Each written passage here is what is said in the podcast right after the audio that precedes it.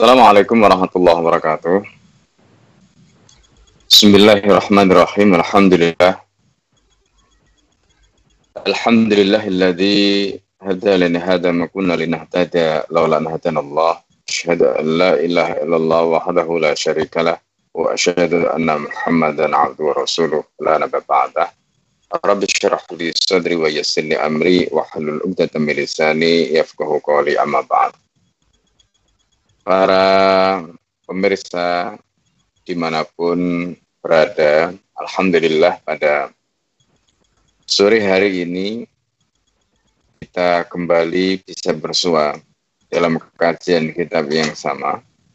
Dan semoga apa yang telah disampaikan pada pertemuan sebelumnya menjadi ilmu yang bermanfaat, bisa memberikan motivasi dan pedoman bagi kita, sehingga kita bisa menyusun langkah-langkah ke depan, terutama saat kita dalam kondisi sulit seperti yang kita alami hari ini. Pada sore hari ini kita akan melanjutkan kitab Salahul Ummah fi Uluwil Himmah yang ditulis oleh Dr. Sayyid Hussein Al-Afani, kita akan masuk pada halaman 214 seperti yang tadi sudah disampaikan bahwa kita tidak akan membacakan secara keseluruhan tetapi kita akan ambil bagian-bagian yang perlu di highlight, perlu diangkat. Uh,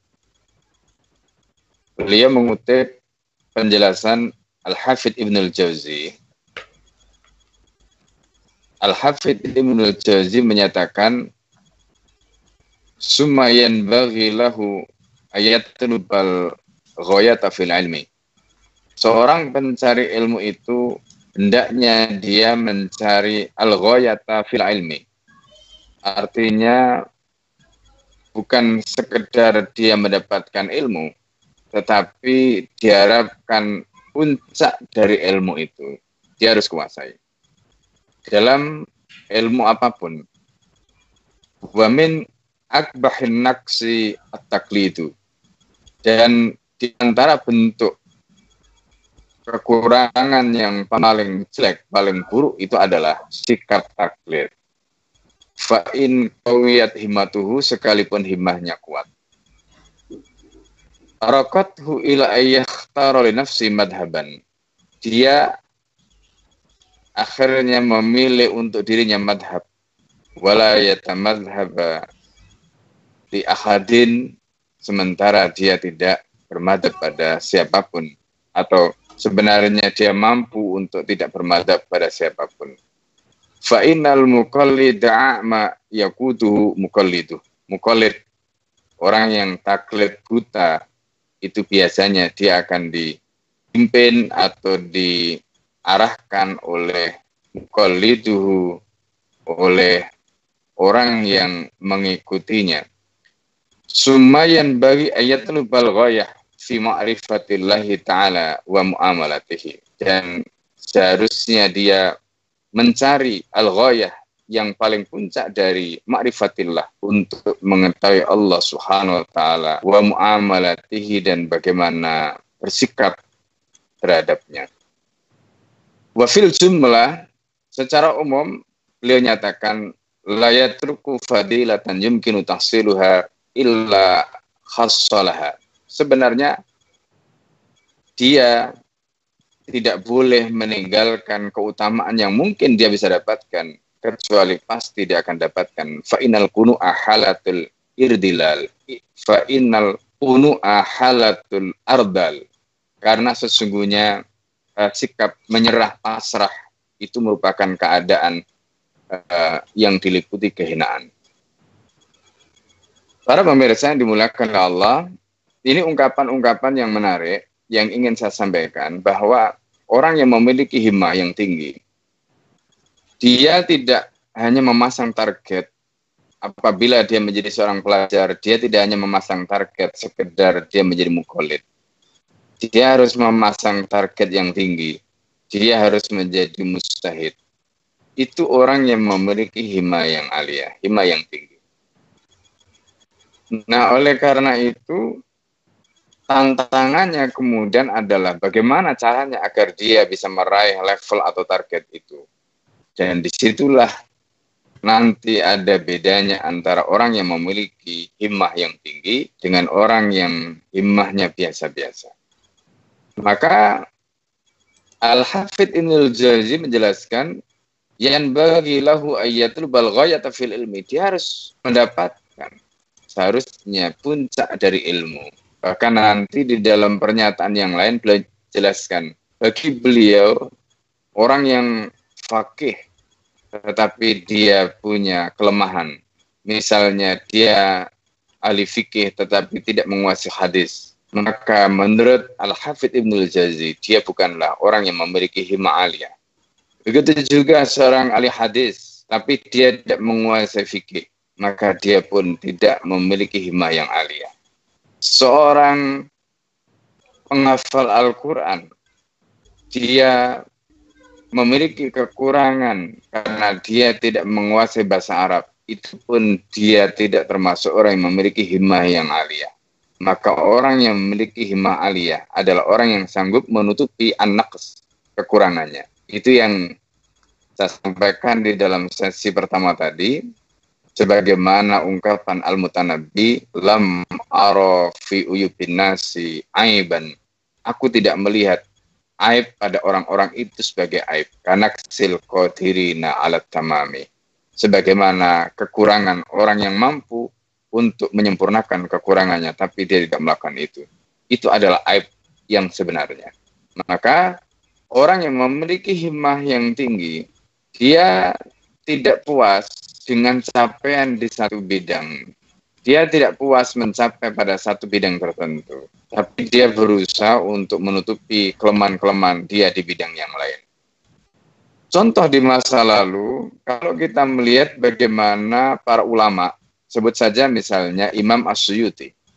Imam Asyuyuti, beliau mencari ilmu dan penguasaan beliau terhadap ilmu itu kita bisa membaca di dalam kitab Imam Asyuti hampir boleh dikatakan semua disiplin ilmu beliau tulis kecuali satu saja yaitu mantik. Ilmu bahasa beliau punya kitabnya. Il, tentang tafsir beliau punya kitabnya. Mulai dari tafsirnya sampai usul tafsir atau ulumul Quran beliau punya. Di bidang hadis beliau punya di bidang tarikh atau sirah beliau punya. Di bidang yang lain hampir semua disiplin ilmu Imam Asyuti punya. Dan Imam Asyuti memiliki hima yang luar biasa. Mungkin muncul pertanyaan, sebagaimana juga kemudian dikemukakan oleh Al-Hafidh Ibn al-Jawzi. Bagaimana caranya agar kelemahan-kelemahan tadi itu bisa kita tutup? Seperti tadi dalam pertemuan sebelumnya saya sudah sampaikan tentang ungkapan salah seorang imam, salah seorang mubalik, salah seorang tokoh di Selandia Baru. Bagaimana caranya agar kita bisa menghilangkan weak atau anak kekurangan kita. Karena sering kali orang melihat kita punya kelebihan, cuma sayang. Sayang itu artinya berarti ada kekurangan. Nah, bagaimana caranya kita menutupi kekurangan itu? Itu adalah bagian dari himma aliyah. Orang yang memiliki himma yang aliyah, dia akan berusaha untuk menutupi kekurangannya tadi. Nah, nah karena itu yang menjadi pertanyaan, pertanyaan ini juga kemudian diungkapkan oleh Al-Hafidh Nul Jauzi kemudian. Kadang-kadang orang yang cenderung menekuni bidang tertentu, misalnya dia cenderung sampai asik belajar menulis berdakwah ada sisi lain yang kurang. Mungkin ekonominya kurang diperhatikan. Mungkin sisi yang lain kurang diperhatikan. Ini juga bagian dari anak yang seharusnya bisa dia selesaikan. Nah, oleh karena itu, nanti ada penjelasan bagaimana Al-Hafidh Ibn al-Jazi menyelesaikan hal-hal itu. Seorang ulama yang hebat. Tapi pada saat yang sama, ketika belum menekuni penulisan atau tasonif sebagaimana kisah sebelumnya yang saya ungkapkan tentang Ibnu Abdul Bar 30 tahun beliau mengurung diri di dalam kamarnya berinteraksi dengan kertas-kertas dan buku untuk mengumpulkan kitab At-Tamhid. Bayangkan 30 tahun. Pertanyaannya kemudian bagaimana kehidupan keluarganya, bagaimana kehidupan anaknya, bagaimana kehidupan yang lain. Karena khidmat beliau kepada ilmu. Pasti ada weak, ada nakas, ada kekurangan yang di sana terjadi akibat dari pilihan-pilihan yang dilakukan tadi. Resep itu nanti akan disampaikan oleh Al-Hafidh Ibn Jazi pada pembahasan berikutnya. Tapi yang saya ingin ceritakan dalam kisah ini, Imam Asyuti di dalam kisah beliau, dalam syarah Sunan At-Tirmidhi, itu disebutkan bagaimana uh, konflik antara Imam Asyuti dengan Imam As-Sakhawi. Imam As-Sakhawi kebetulan dekat dengan penguasa pada zaman Bani Abbasiyah. Sementara Imam Asyuti karena pilihan hidupnya, beliau memilih untuk menjauh dari kekuasaan. Di sini ada semacam konflik terbuka di mana As-Sakhawi melontarkan kecaman atau celaan atau bulian terhadap Imam Asyuti dengan di antaranya menyatakan bahwa Imam Asyuti ini miskin. Tapi Imam Asyuti menjelaskan kemiskinan bagi seorang ulama itu bukan aib. Kemiskinan bagi seorang ulama itu bukan aib. Meskipun kekurangan itu adalah bentuk weak tadi, yaitu anak. Tetapi itu soal pilihan. Apakah kemudian itu nanti akan diselesaikan ataukah tidak, ataukah beliau menerima itu dengan kona'ah, itu adalah pilihan. Dan itu nanti bisa kita rujuk pada sikap hidup sahabat. Ada tiga pilihan model yang ditunjukkan oleh sahabat. Ada yang model mereka mengejar bagaimana mengumpulkan harta benda atau kekayaan, tetapi kemudian mereka gunakan kekayaan itu untuk berjihad, untuk berdakwah, untuk berjuang. Ada yang kemudian memilih model hidup miskin, karena khawatir harta itu akan membuatnya silau. Tapi ada model yang ketiga, mengalir saja. Dia tidak mentargetkan kehidupan materi, tapi hidupnya juga tidak miskin, mengalir saja. Kisah-kisah seperti ini bisa kita ungkap, bisa kita pelajari, bisa kita baca di dalam siroh-siroh, di dalam kajian-kajian, dalam kitab-kitab yang ditulis oleh ulama-ulama di masa lalu untuk menjadi pembelajaran bagi kita tentang bagaimana himmah alia, ketinggian idealisme yang dimiliki oleh para ulama tadi. Karena itu Al-Hafidh Ibnu Jauzi kemudian mengungkapkan ungkapan yang menarik di sini. Fakun rojulan rijaluhu fitara. Jadilah kamu seorang kesatria yang kakimu menapak di bumi. Wahamatu himmatihi fis saraya. Suraya. Sementara tingginya himmahnya itu membumbung tinggi ke bintang-bintang di langit. Ini menunjukkan ungkapan yang luar biasa. Idealisme yang begitu tinggi membumbung ke langit, tetapi kakinya tetap berpijak ke bumi. Artinya tetap realistis dan bisa diwujudkan. Maka beliau mengatakan, walau amkanaka aburu kulli ahadin minal ulama. Kalau seandainya kamu mampu untuk mengikuti jejak setiap ulama, wazuhad, begitu juga orang zuhud. Faf'al maka lakukanlah. Fa innahum kanu rijalan wa anta rajulun. Karena mereka itu adalah para rijal. Mereka itu adalah para kesatria. Mereka itu adalah para figur-figur. Dan Anda adalah seorang rajul. Wa ma qa'ada man qa'ada illa lidana'atil himmah. Maka tidaklah berdiam diri orang yang berdiam diri kecuali karena rendahnya himmah karena himmah dani'ah, karena himmah safilah. Orang yang tidak mengejar idealisme, orang yang tidak mengejar cita-cita, kata beliau, wa ma qa'ada man qa'ada illa lidana'atil himmah. Intinya orang yang tidak semangat, orang yang malas, orang yang dia tidak aktif untuk mewujudkan apa yang menjadi idealisme tadi, itu tidak lain adalah karena himmahnya yang rendah. Wa alam nasihat beliau, ketahuilah anaka fi medan sibakin. Kamu sedang berada di medan perlombaan. Wal auqatu tuntahabu. Sementara waktu itu terus berlalu. Waktu itu akan terus berakhir. Waktu itu akan habis. Kita belum akan ketemu kesempatan yang sama. Maka kesempatan yang ada itu jangan disia-siakan. Begitulah para ulama menjelaskan. Maka mereka menggunakan waktunya, mereka menggunakan kesempatannya. Bahkan lihatlah Imam An-Nawawi di akhir hayatnya beliau itu hanya tidur. Tidurnya pun pada saat beliau betul-betul terkantuk-kantuk di tempat belajarnya, di tempat menulisnya. Itu Imam Nawawi. Waktunya banyak digunakan untuk ilmu, waktunya banyak digunakan untuk khidmat bagi kepentingan Islam, menyebarkan ilmu, menulis kitab, dan begitu seterusnya. Ini adalah gambaran. Maka Al-Hafidh Ibn al-Jazi melanjutkan wala takhlut ila kaslin. Kamu jangan terus-menerus dengan kemalasan. Fama fata ma fata illa bil kasli. Apa yang hilang itu tidak akan pernah hilang kecuali karena kemalasan.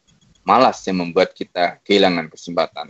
Malas yang membuat kita menjadi kalaulah misalnya kita miskin, kalaulah misalnya kita kekurangan, atau kalaulah misalnya kita bodoh, kalaulah misalnya kita semua yang hilang dari diri kita itu di antaranya karena faktor kemalasan. Wala nala illa bil jiddi. Dan tidak ada yang bisa diraih kecuali diraih dengan kesungguhan, kecuali diraih dengan azim, dengan tekad yang kuat. Wa innal himmata la tughli fil qulubi ghalyana ma fil quduri. Himmah yang tinggi itu seperti bara api. Himmah yang tinggi itu, himmah Arya itu, dia akan membuat air di dalam tungku, air di dalam kuali itu akan mendidih. Bayangkan kalau seandainya himmah kita, idealisme kita begitu tinggi, keinginan kita untuk menghafal Al-Quran, keinginan kita untuk menghafal hadis, keinginan kita untuk menguasai bahasa Arab, keinginan kita untuk menjadi ulama-ulama hebat seperti di masa lalu. Itu himmah aliyah. Dan inilah yang hilang dari diri umat Islam hari ini. Mereka sudah sibuk dengan kehidupan dunia mereka. Sehingga mereka melupakan apa yang menjadi idealisme yang seharusnya mereka punya. Dan inilah yang harus dikembalikan pada umat. Ketika umat ini memiliki hima yang alia, maka hima alia itu seperti tadi disebutkan la fil qulubi nama fil kudur. Dia akan menjadikan air yang ada dalam tungku tadi itu mendidih. Dan itulah himmah seperti bara api. Pertanyaannya kemudian, bagaimana caranya supaya himmah tadi itu terus menyala-nyala? Himmah tadi itu terus seperti api membara. Dalam sesi sebelumnya sudah disampaikan, kuncinya itu ada pada kuah ruhiyah, ada pada motivasi spiritual. Di mana kekuatan ruhiyah itu akan terus mendorong kita untuk melakukan, melakukan, melakukan terus semata-mata karena panggilan Allah. Melakukan terus semata-mata karena itu adalah dorongan iman. Karena Allah Subhanahu wa taala yang menjadi yang merupakan dat yang abadi dan menjadi sumber sandaran kita itu abadi tidak pernah bergeser. Kenapa manusia itu mudah luntur himmahnya? Karena dia bersandar kepada sesuatu yang tidak abadi ketika dia meraih sesuatu karena materi, maka ketika dia sudah mendapatkannya, maka dia akan berhenti. Tetapi kalau dia meraih sesuatu karena Allah, karena panggilan iman, karena panggilan Allah Subhanahu wa taala, maka dia tidak pernah berhenti. Suatu ketika Imam Ahmad radhiallahu an ditanya oleh putranya. Karena Imam Ahmad ini dalam satu riwayat disebutkan beliau itu sampai sholat malamnya itu tidak kurang dari 800 rakaat. Ada yang mengatakan sampai 1000 rakaat. Putranya Imam Ahmad suatu ketika bertanya kepada ayahnya, "Ya Abah, mata tastari. Wahai ayah, kapan kapan ayah akan beristirahat?" Kemudian Imam Ahmad menjelaskan, "Wa kaifa nastari?" Bagaimana kita bisa beristirahat? sementara kaki kita belum menapak di surga. Inilah kisah yang ditunjukkan oleh seorang Imam Ahmad yang begitu luar biasa, kalimat yang memotivasi dengan capaian beliau yang luar biasa. Beliau berhasil menghimpun hadis kata Al-Hafidh Al-Jauzi. Imam Ahmad telah keliling dunia sebanyak dua kali untuk mengumpulkan hadis. Di kepala Imam Ahmad ada kurang lebih sekitar satu juta hadis. Yang dibukukan dalam kitab musnadnya itu kurang lebih sekitar 23 ribu hadis. Itu Imam Ahmad bin Hanbal. Begitu luar biasa pengorbanannya. Belum lagi perjuangan beliau litifa'ani sunnah untuk mempertahankan sunnah ketika berhadapan dengan Al-Ma'mun. Imam Ahmad harus menghadapi ujian yang luar biasa beratnya. Begitu Imam Ahmad. Tetapi seorang Imam Ahmad dengan ibadahnya, dengan berbagai macam amal yang telah dilakukan tadi, yang begitu luar biasa. Ketika ditanya oleh putranya, mata tastari? Jawabannya sederhana, wa nastari? Bagaimana kita bisa beristirahat sementara surga yang ada di sana belum pijakkan kaki kita. Subhanallah. Ini adalah contoh keteladanan yang menunjukkan himma alia yang begitu luar biasa. Para pemirsa yang dimuliakan oleh Allah Subhanahu wa taala. Karena itu karena itu yang harus kita pahami dengan hikmah aliyah yang kita miliki, maka bagaimana hikmah aliyah itu biasanya orang yang memiliki hikmah aliyah dia akan hidup senantiasa di dalam kesusahan, senantiasa hidup dalam kepayahan, senantiasa hidup dalam kesulitan. Kenapa? Karena himma alia itu menuntut pengorbanan. Di sini disebutkan wal akilu la yakhtaru ziyadatal laddati binuksanil akli. Orang yang berakal, dia tidak akan memilih ziyadatal laddah, bertambahnya kenikmatan, binuksanil akli dengan berkurangnya akal. Walaqad ra'aitu akwaman kata Al-Hafidh Ibn Al-Jazi. Aku melihat ada kaum yasifuna ulu wahimamihim mereka menggambarkan ketinggian himmah mereka. Fata'amal tuha. Ketika aku merenungkannya, faida biya fifanin wahidin. Ternyata himmah yang tinggi itu pada satu bidang saja. La yubaluna bin naqsi fima huwa aham. Mereka bahkan tidak pernah memperhatikan terkait dengan kekurangan fima huwa aham dalam perkara yang lebih penting. Apa maksudnya ungkapan Al-Hafidh Ibn Jauzi ini?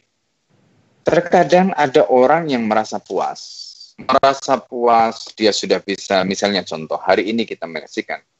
Banyak saudara-saudara kita yang kemampuannya membaca kitab kuning, membaca kitab kundul luar biasa. Dan itu kemudian menjadi kebanggaan. Tetapi ada hal yang lebih penting dari itu. Apa? yaitu bagaimana membumikan kitab itu di dalam kehidupan, itu ternyata tidak dilakukan. Ini yang beliau katakan tadi. Ternyata mereka hanya fata amal Tuhan ketika aku merenungkan mereka yang memiliki hima yang tinggi tadi itu faida biha dan wahid dan ternyata hanya satu bidang saja. Mereka menguasai turos begitu luar biasa tetapi la yubalu nabi naksi, mereka tidak peduli dengan kekurangan fima huwa aham dalam perkara yang lebih penting. Apa yang lebih penting daripada ilmu? Yaitu amal. Karena kata Abu Darda, inna akhwafu ma akhwafu alayya. Yang paling aku takutkan pada diriku, ayas alin rabbi. Ketika nanti Allah bertanya kepadaku, fima amiltu ma'alimtu tentang apa yang aku lakukan dari ilmu yang aku ketahui. Subhanallah. Para sahabat mereka menyadari belajar itu satu fase, belajar itu satu tahapan. Bagi orang-orang yang memiliki himma aliyah, satu tahapan belajar untuk mendapatkan ilmu seperti kata Al-Hafidh Ibn al-Jauzi tadi. Semua disiplin ilmu mereka kuasai. Kalau dia seorang fakih, dia tidak rela dirinya hanya fakih, tapi dia ingin menguasai hadis. Ketika dia sudah menguasai hadis, dia menguasai yang lain, tafsir, dia menguasai yang lain, ilmu qiraat, dia menguasai yang lain, ilmu faraid, dia menguasai yang terus begitu. Maka lihatlah ulama-ulama di masa lalu. Bagaimana keilmuan mereka. Tetapi ini baru satu satu level, ini baru satu tingkatan, ini baru satu hal. Apa? Yaitu jam'ul ilmi. mengumpulkan ilmu. Menjadikan mereka memiliki sakofa yang luar biasa. Tetapi setelah memiliki ilmu, apa persoalan berikutnya? Dan ini juga bagian dari hima aliyah, yaitu bagaimana menjadikan ilmu tadi, menjadikan mereka menjadi orang yang mengamalkan ilmu. Menjadikan mereka menjadi orang yang ilmu itu hidup di dalam kesehariannya. Ilmu itu tampak di dalam akhlaknya. Ilmu itu tampak di dalam tutur katanya. Ilmu itu tampak di dalam dakwahnya. Ilmu itu tampak di dalam sistem kehidupannya. Dan ini adalah level yang kedua. Maka Imam Al-Bazdawi, Imam Al-Bazdawi, salah seorang tokoh madhab Hanafi, ketika menjelaskan fikih itu, fikih itu bukan hanya pada level yang pertama, yaitu orang yang mengetahui hukum, tetapi juga bukan hanya level yang kedua, bukan sekedar mengetahui hukum, dia juga mengetahui dalil. Tetapi puncak dari fikih itu adalah selain mengetahui hukum, mengetahui dalil, puncak dari fikih itu adalah mengamalkan hukum dan dalil-dalil yang menjadi pondasi lahirnya hukum tadi di dalam bentuk perbuatan nyata. Itulah puncak fikih. Maka orang yang dinyatakan fakih bukan semata-mata karena ilmunya banyak, tetapi orang yang fakih itu tampak juga pada perbuatannya. Itu bagian dari hima aliyah dan ini yang disebutkan oleh Al-Hafidh Ibn al-Jawzi tadi. Walakot ra'aitu akwaman yasifuna uluwa himamihim fata'amal tuha fa'ida biha fi fanin wahidin la yubaluna bin naqsi fima huwa aham. Dan semoga kita tidak termasuk orang-orang yang mengabaikan apa yang seharusnya menjadi kewajiban kita, yaitu fima huwa aham, apa yang menjadi atau apa yang lebih penting tadi. Begitu juga sebaliknya, kita juga jangan pernah merasa karena kita sudah berusaha untuk membumikan Islam tadi, kita mendakwakan Islam. Artinya di satu sisi ada himmah yang tinggi pada konteks membumikan Islam. Tetapi kita lupa untuk meningkatkan kapasitas kita, meningkatkan kemampuan kita, meningkatkan keilmuan kita. Sehingga dari dulu sampai sekarang pun tetap seperti itu. Ini juga menunjukkan adanya himmah yang alia di satu sisi, tetapi sebenarnya kita tidak punya hima yang alia di sisi lain. Betapa banyak para pengemban dakwah yang dia aktif berdakwah, tetapi sesungguhnya dia punya kelemahan-kelemahan yang tidak segera dia selesaikan.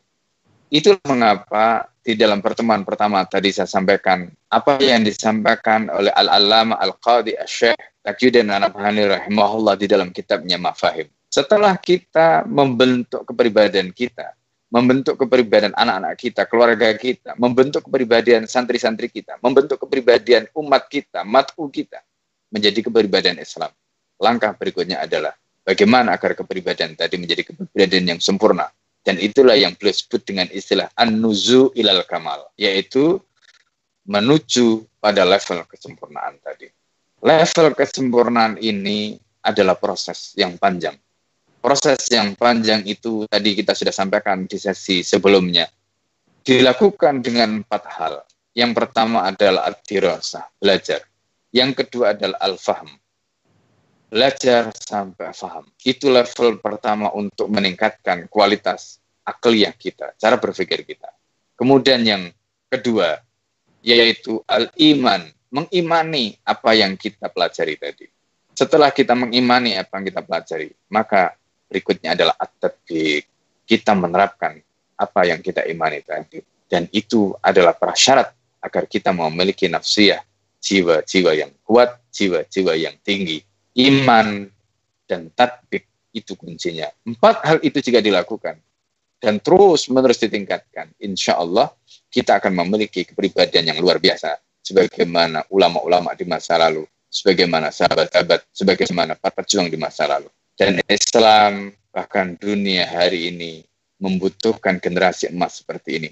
Generasi yang akan siap tampil kembali untuk memimpin peradaban emas. Di saat umat hari ini membutuhkan sosok-sosok yang luar biasa. Dan semoga kita bisa mengambil momentum, kita bisa mengambil kesempatan emas ini untuk menjadikan diri kita menjadi bagian dari mereka-mereka yang kelak akan memimpin peradaban emas ini.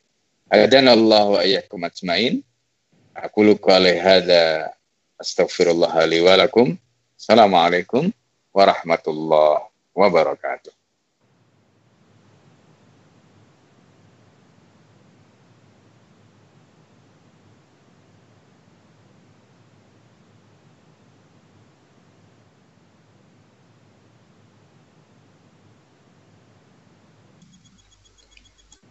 Alhamdulillah, masya Allah luar biasa kajian kita sore ini. Uh, bagaimana kita diingatkan kembali oleh Pak Kiai akan akan bahwasanya tidak ada waktu istirahat ya. Ketika Imam Ahmad bin Hambal ditanya oleh putranya, kapan ayah istirahat?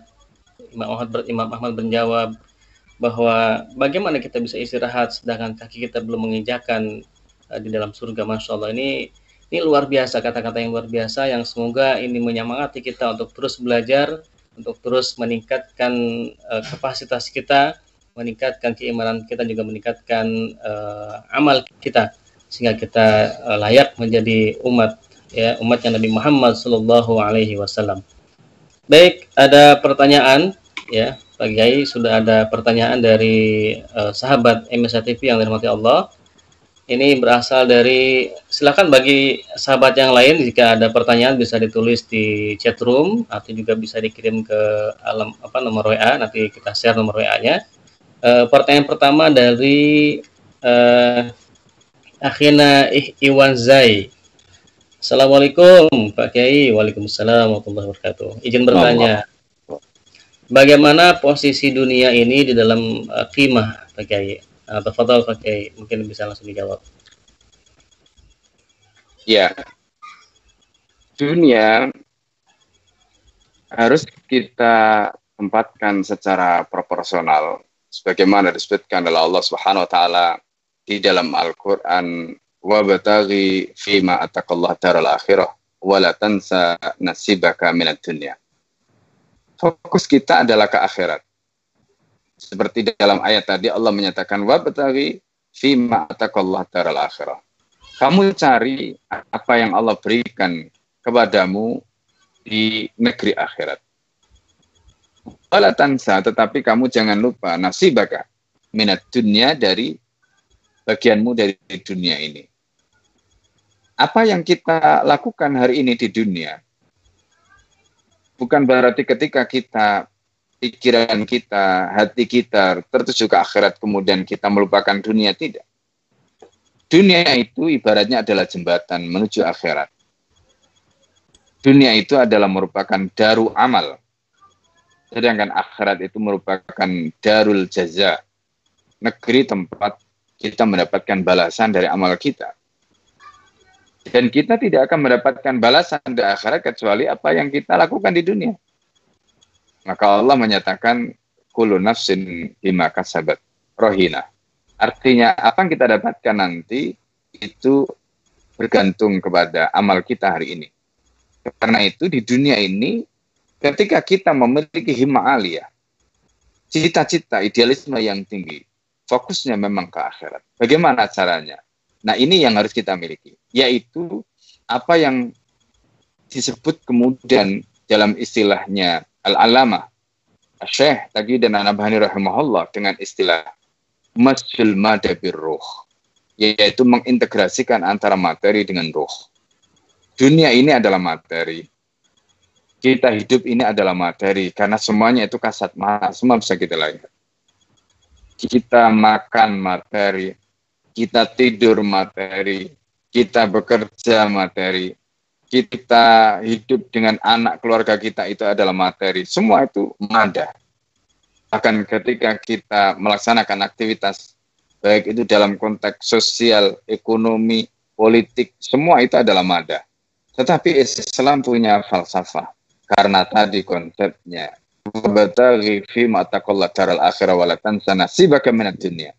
Maka semua materi yang ada dalam kehidupan dunia ini harus kita integrasikan dengan roh, yaitu dengan Allah Subhanahu wa taala. Bahwa semua ini harus kita lakukan dengan dorongan, dengan spirit, dengan semangat, yaitu al-quwa ruhiyah. Bahwa semua ini kita lakukan karena Allah. Semua ini kita lakukan motivasinya karena perintah Allah. Kalau kita meninggalkan motivasinya karena ini larangan Allah. Itu yang disebut dengan kuah ruh ya. Kemudian ketika kita sudah menyadari itu, berikutnya adalah apakah yang kita lakukan karena Allah tadi itu juga kita lakukan sesuai dengan perintah dan larangan Allah. Apakah kita betul-betul konsisten dengan apa yang Allah Subhanahu wa taala nyatakan ataukah tidak? Ini adalah bagian dari konsekuensi-konsekuensi. Nah, ketika kita menyadar, menyandarkan semuanya itu, mengikatkan semuanya itu dengan perintah dan larangan Allah semua, itu artinya berarti materi tadi kita sudah ikat dengan roh, dengan Allah. Maka kita bisa kaya, tetapi kekayaan kita barokah. Kita punya ilmu yang tinggi, kita punya ilmu yang banyak di dunia ini, tetapi itu tidak menjadikan kita lupa, bukan kemudian menjadikan kita sombong, tidak. Seperti yang tadi sudah sampaikan, ilmu yang tinggi kita dapatkan, tapi pada saat yang sama sikap kita merupakan bentuk pengamalan dari ilmu yang tinggi tadi. Ini karena apa? Ada kesadaran roh, ada yang disebut dengan integrasi antara materi dengan roh, atau yang disebut dengan masjid madabir roh tadi. Ketika itu ada, seperti pilihan sahabat Abdurrahman bin Auf, ketika mengumpulkan dunia, ketika kekayaan itu didapatkan dengan begitu luar biasa, tetapi dunia itu tidak membuat mereka terlena dunia itu tidak membuat mereka kehilangan fokus untuk ke akhirat. Abdurrahman bin Auf meskipun belum memilih pilihan yang berbeda dengan Abu Darda. Abu Darda ini jenis sahabat yang belum memilih lebih baik hidup dalam keadaan tidak punya apa-apa. Karena ada pertanggungjawaban di balik materi, ada pertanggungjawaban di balik dunia itu. Tetapi apa yang terjadi? Abdurrahman bin Auf meskipun kekayaannya meskipun dunia itu ada di dalam genggamannya tetapi itu tidak ada di dalam hatinya. Sholat jamaahnya tidak pernah terlambat. Infaknya luar biasa. Itu Abdurrahman bin Auf. Nah inilah gambaran tentang integrasi atau masul madabiroh tadi yang disebutkan di dalam konteks ini sebagaimana disebutkan dalam ayat tadi. Wa badai fi ma taqalla taral akhirah wala tansana sibaka dunya. Itu jawaban saya. Insya Allah lengkap sekali jawabannya ya. Pertanyaannya singkat, jawabannya luar biasa. Mudah-mudahan barokah buat kita dan menambah ilmu. Kemudian ada pertanyaan kedua dari Akhina Muhammad Furqani. Assalamualaikum. Waalaikumsalam. Waalaikumsalam. Hey, izin bertanya, Bagaimana hukumnya bila kita diminta memberi nasihat oleh teman, tapi kita sadar diri sendiri masih belum baik dalam agama? Tafadhol pakai hukum memberi nasihat itu ketika kita diminta menunaikan apa yang menjadi kewajiban kepada sesama muslim. Karena dalam hadis Rasulullah SAW menyatakan ad-dinun nasihat agama itu adalah nasihat. Karena itu dalam hal ini ada dua hal yang harus dibedakan. Hal yang pertama adalah hukum memberi nasihat. Dan itu adalah hak saudara kita. Dan itu menjadi kewajiban kita, apalagi ketika kita diminta. Kita tidak boleh karena alasan misalnya bahwa kita belum sempurna, kemudian orang lain yang harusnya kita nasihati kita biarkan karena alasan saya juga belum baik. Tidak boleh karena itu menjadi hak teman kita dan menjadi kewajiban kita. Apalagi ketika kita tahu teman kita membutuhkan nasihat itu. Ini yang disebut dengan tawasobil haqqi wa tawasobil sobri. Atau dalam bahasa yang lain, itu adalah bagian dari amar ma'ruf dan nahi mungkar. Itu bagian dari hadis Nabi Ad-Dinun Nasihah, liman ya Rasulullah, lillahi wali rasulihi wali a'immatil muslimin wa amatihim. Kemudian yang kedua, soal bagaimana dengan ayat yang mengatakan kabur maktan indallahi antakulu malataf alun. Itu adalah masalah kedua. Artinya apa? Ketika kita memberikan nasihat bahwa kita sadar diri bahwa kita belum sempurna, kita juga punya kewajiban. Kewajiban untuk apa? Kewajiban untuk menyempurnakan diri kita supaya kita tidak terkena ayat tadi. Tidak berarti karena kita karena belum bisa menjalankan dengan sempurna, kemudian kita meninggalkan kewajiban yang pertama, yaitu apa? Memberikan nasir, yaitu apa? Melakukan dakwah, yaitu apa? Melakukan amar ma'ruf nahi mungkar. Maka kewajiban dakwah tetap wajib dilakukan dalam kondisi apa pun. Maka ayatnya berbunyi, ya. Jadi ketika kita itu diperintahkan untuk menyampaikan, maka meskipun apa yang kita sampaikan itu sedikit, itu bagian dari kewajiban yang harus kita sampaikan. Ya. Jadi karena itu kita tidak boleh menyatakan seolah-olah karena kita ini belum sempurna atau karena kita ini masih punya beban masa lalu, lalu kemudian kita tidak menjalankan kewajiban menjadi kewajiban kita, padahal itu jelas bagian dari kewajiban yang harus kita laksanakan. Jadi intinya memperbaiki diri wajib, kemudian memberikan nasihat ketika diminta, apalagi itu bagian dari amar ma'ruf dan mungkar, itu hukumnya juga wajib. Dua-duanya wajib dilaksanakan. Masya Allah, Alhamdulillah.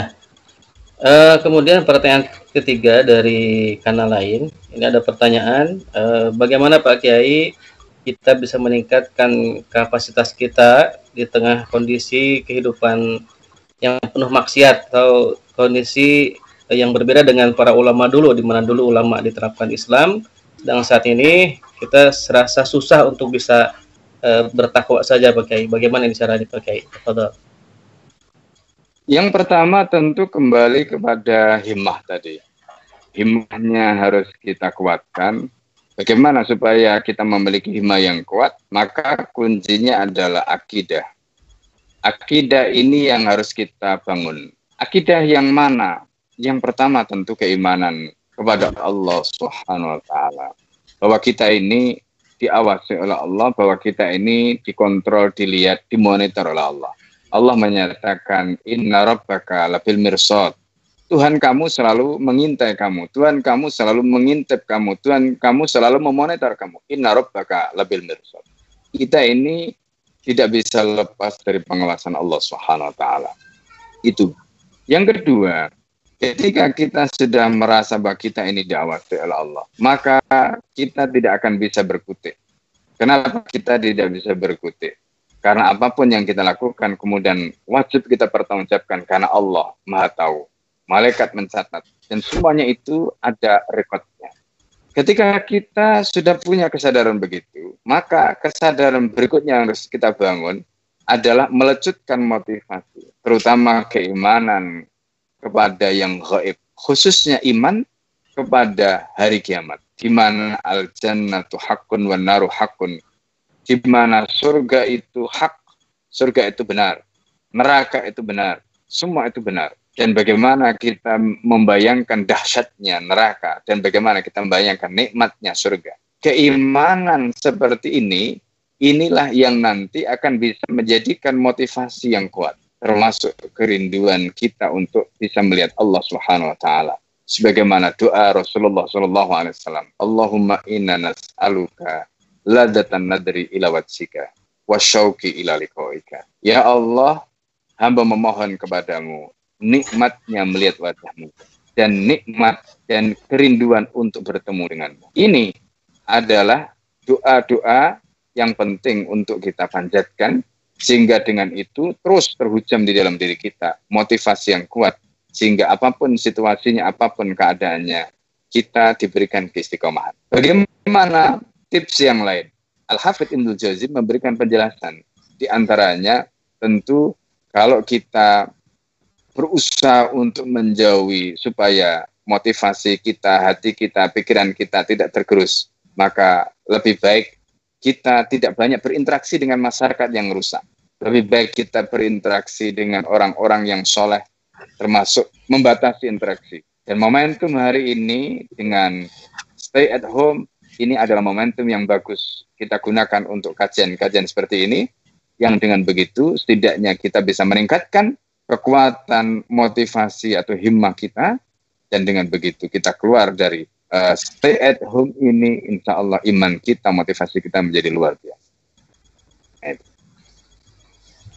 Alhamdulillah subhanallah masyaallah kemudian pertanyaan terakhir Pak Kiai mungkin sebelum kita tutup karena waktunya sudah sebentar lagi eh, bagaimana jika ada seorang pengemban dakwah yang sudah mengetahui suatu hukum syara namun secara sengaja melanggar hukum syarat tersebut.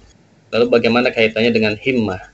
Nah, bagaimana Pak Kiai Yang pasti dia melakukan kemaksiatan. Yang pasti dia melakukan kemaksiatan karena ketika dia tahu bahwa hukum syarak yang dia ketahui tadi mengatakan bahwa itu tidak boleh, tapi dia langgar. Atau itu wajib, tapi dia tidak kerjakan. Maka berarti dia telah melanggar hukum syarak. Ketika dia melanggar hukum syarak, maka statusnya maksiat. Orang yang melakukan maksiat berarti dia mengalami uh, futur, artinya sedang jatuh. Pada saat itu dia harus segera bertobat kepada Allah. Agar apa?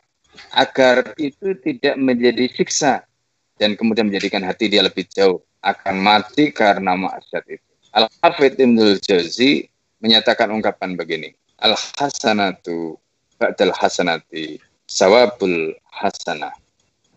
Wal maksiatu ba'dal maksiati iqabul maksiat kebaikan setelah kebaikan itu merupakan pahala bagi kebaikan. Jadi misalnya begini, ada orang istiqomah melakukan dakwah.